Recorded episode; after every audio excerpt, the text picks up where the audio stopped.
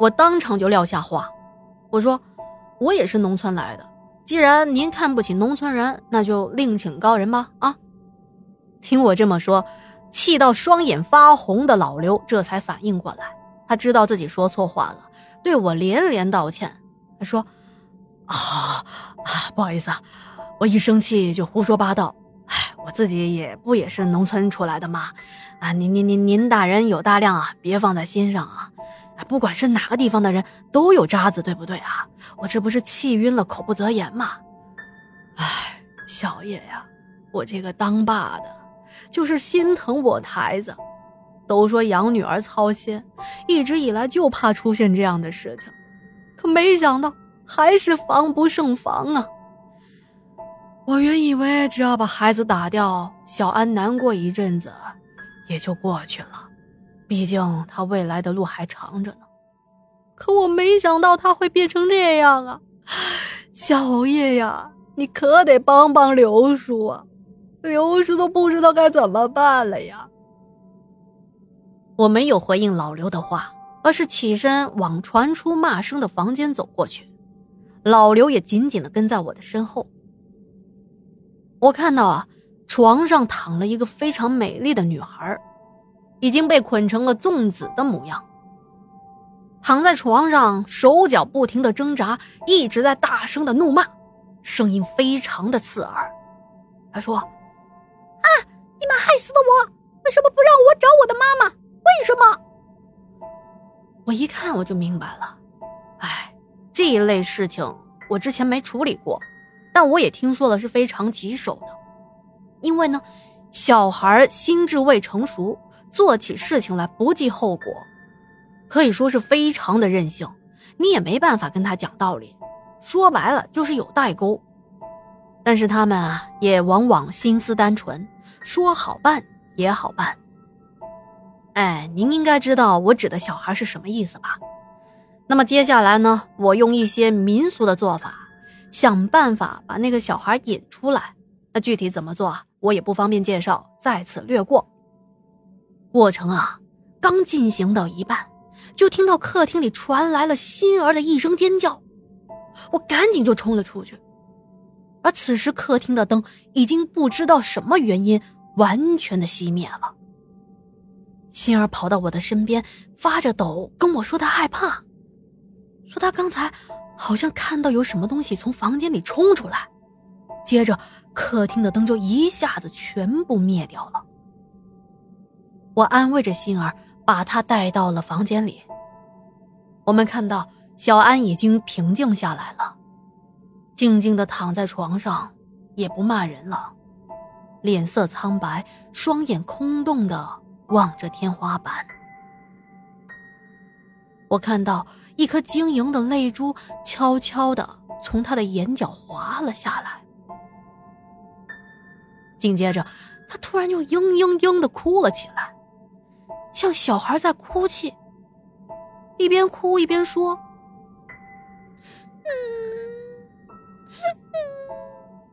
我不是一个坏孩子，为什么老爷不喜欢我？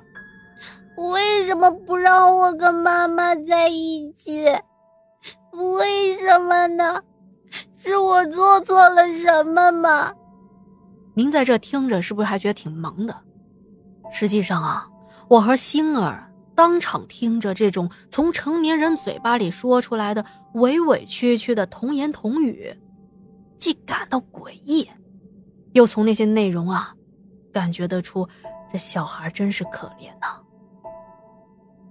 我走到床边对小安说：“我说，孩子啊，你没错，错的是大人们，也可以说是时机不对。”如果你和你的妈妈还有缘的话，以后还会成为一家人的。好孩子，听话啊！你不能在这待着，在这待着对你不好。走吧，叔叔送你回去。我说完这些话，过了一会儿，小安闭上了眼睛，应该是睡着了。我们是第二天才走的，第二天小安也醒过来了。倒是恢复了神智，可是他的脸色更加的苍白了，嘴唇是一点血色都没有。唉，能不虚弱吗？刚坐小月子就这么折腾，谁都受不了啊。他说，他做了一个很长很长的梦，梦到了自己的孩子。那孩子啊，白白胖胖的，红嘟嘟的小嘴唇，特别的可爱，就躺在他的怀里。可是，突然来了一个人，把孩子给抢走了，而且不管他怎么追怎么跑，就是永远追不上那个人。唉，可不是吗？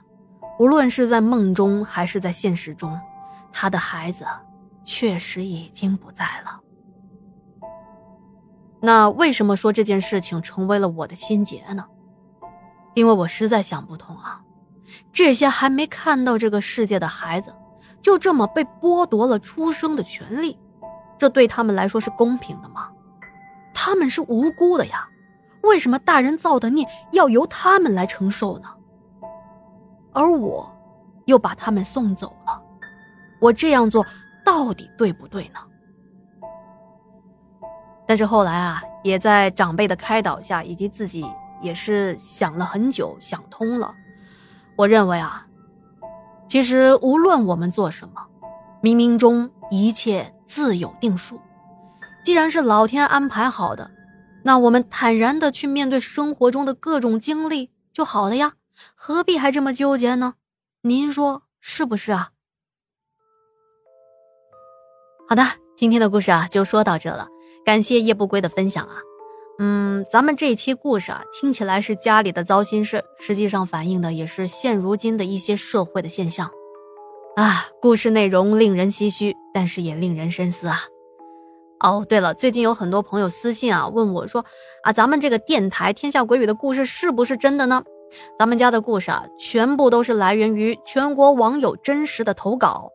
我们栏目组呢，会对投稿的故事进行一定的改编。那是怎么改编呢？这些在专辑的海报中啊，都有具体的说明，我就不在这啰嗦了。那我之所以说这个，是因为最近有一个听了打工时住的三零九宿舍这期节目的听友跟我说啊。天下，你太过分啦！你吓到我啦，因为他正好也住在宁波一家工厂的三零九宿舍。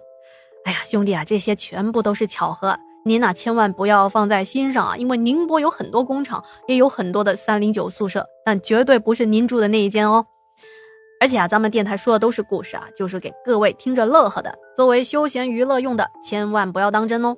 好的，那今天节目就到这里了，感谢您的收听和陪伴。如果觉得天下故事讲的还不错，千万不要忘记点赞、打 call、留言、转发。想投稿和入群的朋友呢，也可以添加天下鬼语的微信号。实在找不到微信号呢，私信我，我一定会回复您的。那么各位朋友们，我们就下期再见啦！天下故事天下说，祝您好梦，晚安。